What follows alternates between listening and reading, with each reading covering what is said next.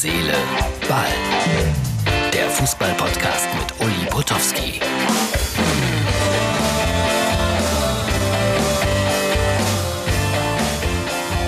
Hallo, Herz, Seele, Ball, Freunde. Es ist Mittwoch. Hier ist euer Lieblingspodcast. So hoffe ich jedenfalls. Heute wieder mit einer besonderen Ausgabe. Wir werden uns beschäftigen. Es gibt ein Wiederhören mit Werner Hansch, denn wir haben mörderischer Fußball auf dem Programm. Das heißt, die junge Frau von der Gröben stellt Werner Hansch einige Fragen. Es ist die Tochter von Ulrike. Der wird sie beantworten, so, was war deine größte Panne, dein tollstes Spiel und so weiter. Das wird er euch gleich erzählen. Und äh, dann machen wir eine kleine Pause, eine mini, mini, mini Pause und ich melde mich nochmal und sage dann an, dass Werner Hansch eine komplette Geschichte erzählt von diesem Hörbuch, nämlich die Geschichte Stimmung eingefangen in Brasilien mit der unverwechselbaren Stimme von Werner Hansch. Freut euch drauf und es gibt noch ein kleines Goodie dazu. So, nun kommt's. Also, zunächst einmal habe ich wieder Produkte gefunden, die was mit Fußball zu tun haben, aber für die ich äh, selbstverständlich keine Werbegelder bekomme. Böcklunder, das Würstchen vom Lande, hat endlich die Fußballbockwurst erfunden. Ich finde das ganz toll. So auf die Haut eingraviert, man kann es erkennen, wenn man jetzt das Video schaut, Fußbälle. Auf der Bockwurst. Ist das nicht sensationell?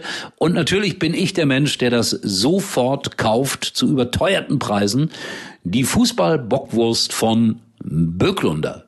Wie gesagt, ich bekomme nichts für diesen hochinteressanten Hinweis. Dann äh, hier im, im Rheinland hat man sich ja sehr gefreut über das äh, Los. Bayern München im Pokal, äh, Alemannia Aachen möglicherweise der Gegner, aber es gibt noch kleinere Vereine, die da auch im Rennen sind im Halbfinale, nämlich zum Beispiel der erste FC Düren, fünfte Liga und der FC Pesch, ebenfalls fünfte Liga. Und die überlegen jetzt, ja, wenn sie dann, den, dann hier den, den örtlichen Pokal sozusagen gewinnen, wo spielen wir denn dann gegen die großen Bayern?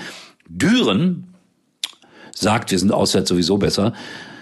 Wir würden auch spielen, natürlich, bei den Bayern. Wir tauschen das Heimrecht. Da wird ja drüber nachgedacht, ob man das in dem einen oder anderen Fall macht, wegen Corona, Hygienebedingungen und so. Ja, warten wir das mal ab. Der FC Pesch dagegen, der hat ein ganz, ganz, ganz, ganz kleines Stadion. Da kann man überhaupt nicht spielen, ist auch Kunstrasen da unten das Ding. Und da sagt der sportliche Leiter, nee, wenn wir denn hier den Pokal im Mittelrhein gewinnen, dann wollen wir auch ein Heimspiel machen und die werden dann möglicherweise ins FC-Stadion gehen, weil da ja die Voraussetzungen Corona-mäßig äh, schon ausprobiert worden sind. Vielleicht dürfen auch ein paar tausend Zuschauer dann ins Stadion. Interessant. Pokal traumlos Bayern sorgt für Diskussionen, aber wer dann gegen die Bayern spielen darf, steht ja noch nicht fest. Ich bleib dabei, ich glaube, es wird Alemannia Aachen. Aber weiß man nicht. So, jetzt kommt, äh, wie versprochen, Werner Hansch mit Antworten auf Caroline von der Gröms äh, Fragen. Viel Spaß dabei. Das Ganze ist äh, von der Bonus-CD Mörderischer Fußball. Und wenn das vorbei ist, dann melde ich mich noch mal kurz. Wie bist du zu deinem Beruf gekommen? Kaum zu beschreiben. Es glaubt eh keiner. Alles nur Zufall.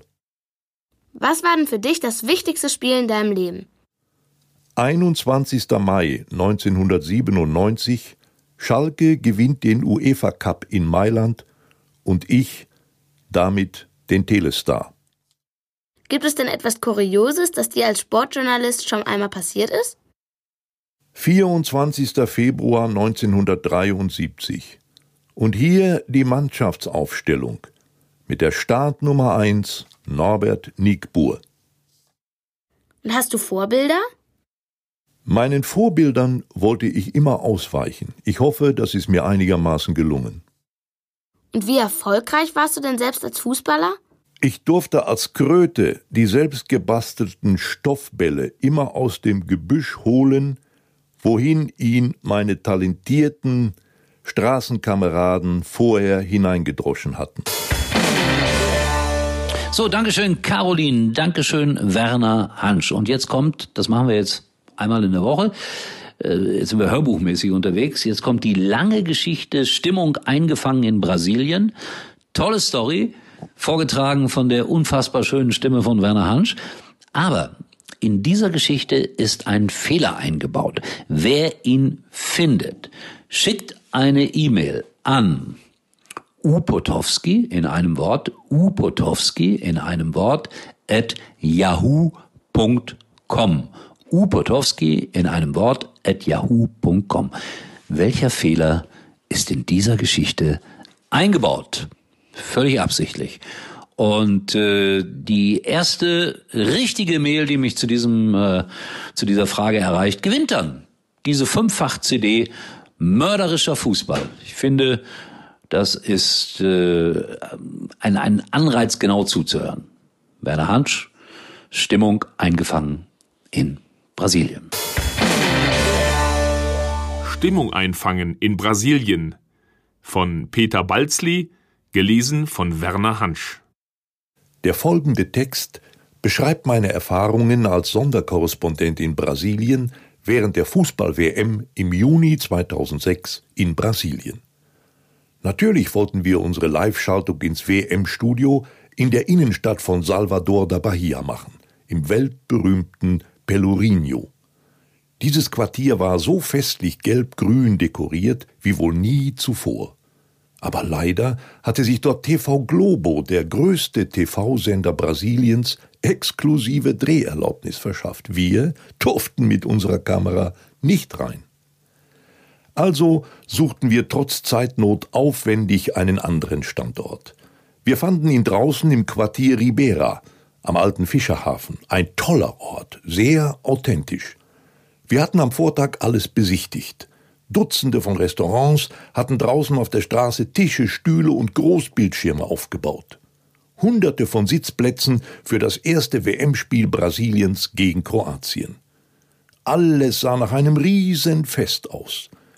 Wir entschieden uns für eine besonders malerische Bar unten am großen Platz 50 Meter vom Strand entfernt. Der gut gelaunte Besitzer versicherte uns wortreich, seine Bar sei bei jedem Länderspiel zum Platzen voll. Die Redaktion meines Senders verlangte von uns einen kleinen Einspieler, zwei, drei Minuten über ein exotisches Fußballthema. Wir suchten deshalb eine Macumba-Priesterin, eine sogenannte Mede Santo. Sie würde für uns ihre weißen Ritualmuscheln werfen und daraus die Fußballzukunft voraussagen. Wir fanden Mai Carmen in ihrem Terrero etwa eine Stunde Autofahrt entfernt in einem Vorort, in den ich mich alleine nie und nimmer hingetraut hätte.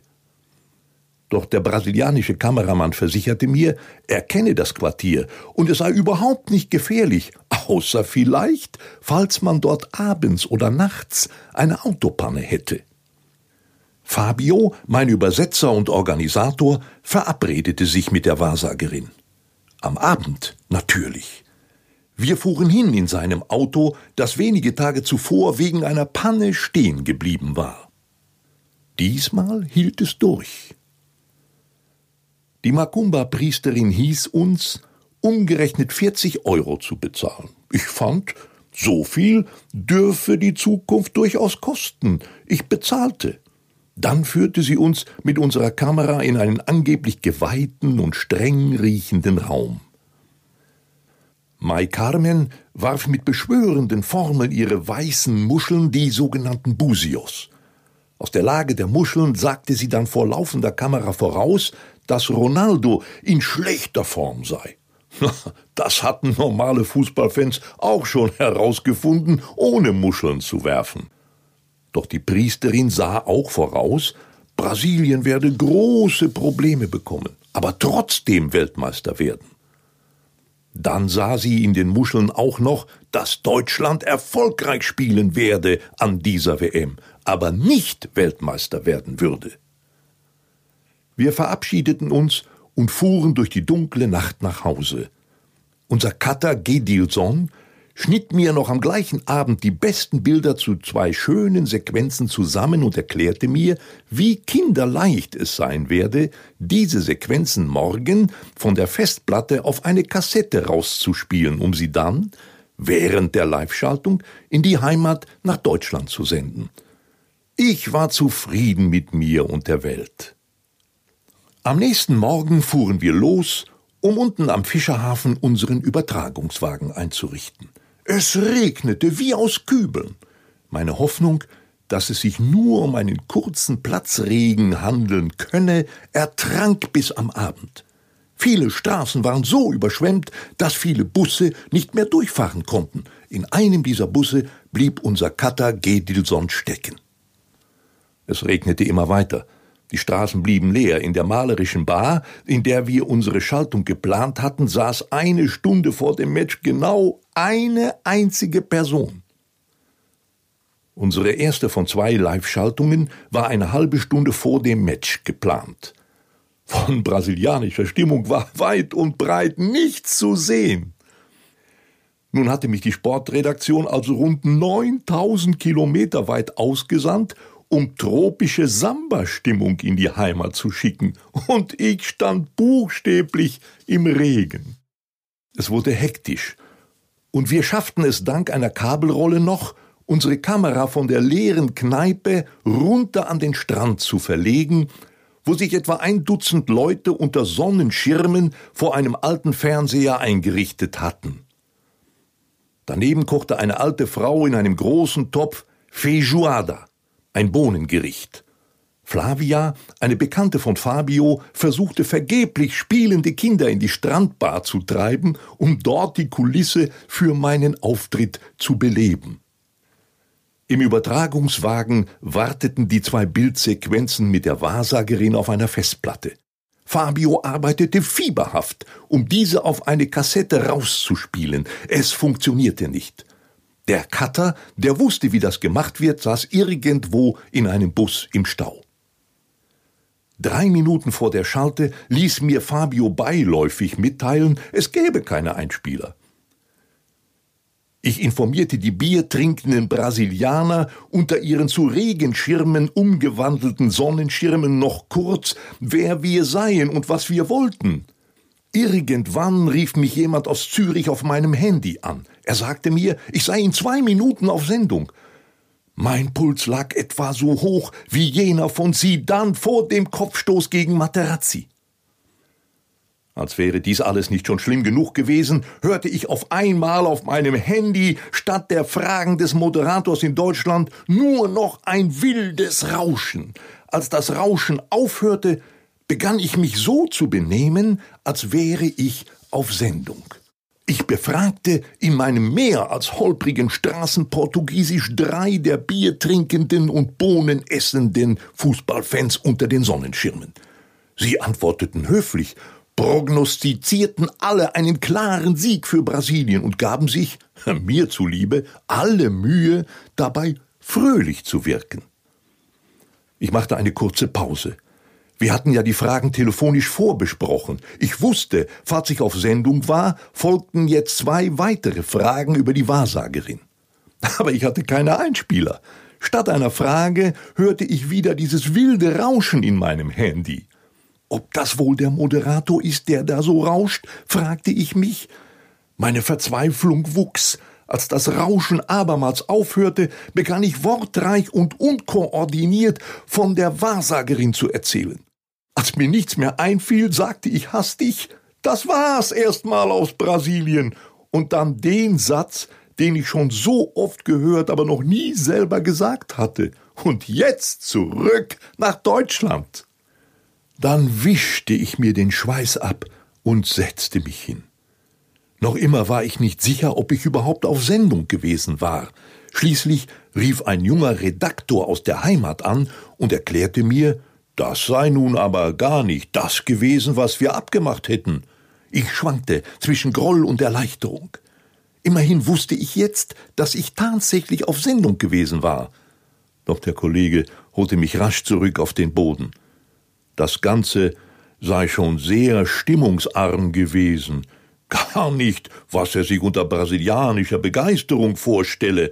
Ich solle doch besser tanzende, spärlich bekleidete Frauen zeigen, statt dieser tranigen Jungs unter den speckigen Sonnenschirmen. Es war kein gutes Spiel.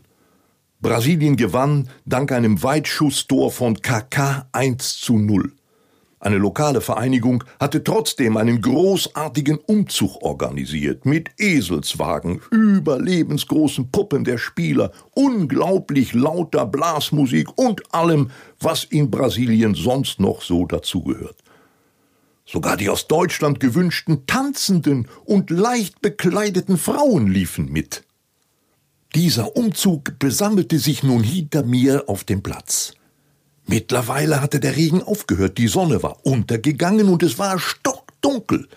Ich rief die Redaktion in Deutschland an und bat, man möge mich möglichst rasch aufschalten, der Umzug würde bald abmarschieren.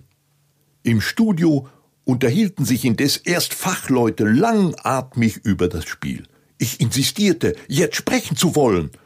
Doch erst wurde noch Experte Franz Beckenbauer in Deutschland interviewt. Ich begann die Regie in Zürich anzuflehen.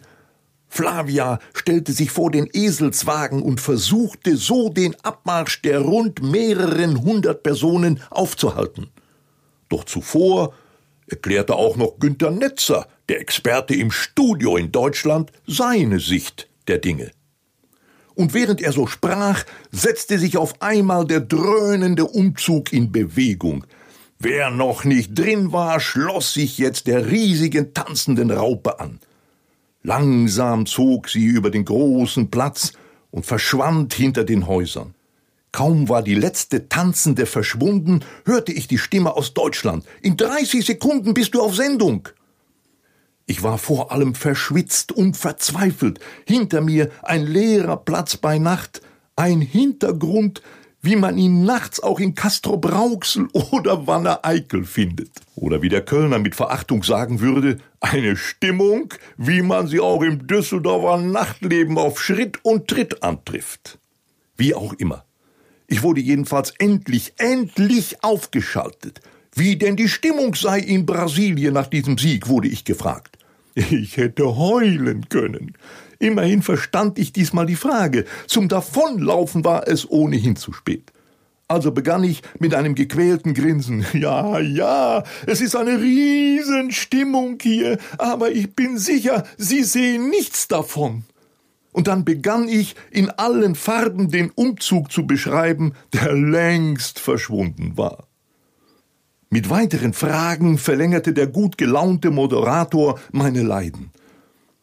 Bei Frage drei ging dann auch noch die einzige Lampe aus. Ich stand im Dunkeln und redete weiter. Irgendwann gelang es einem brasilianischen Techniker, die Lampe wieder zum Leuchten zu bringen.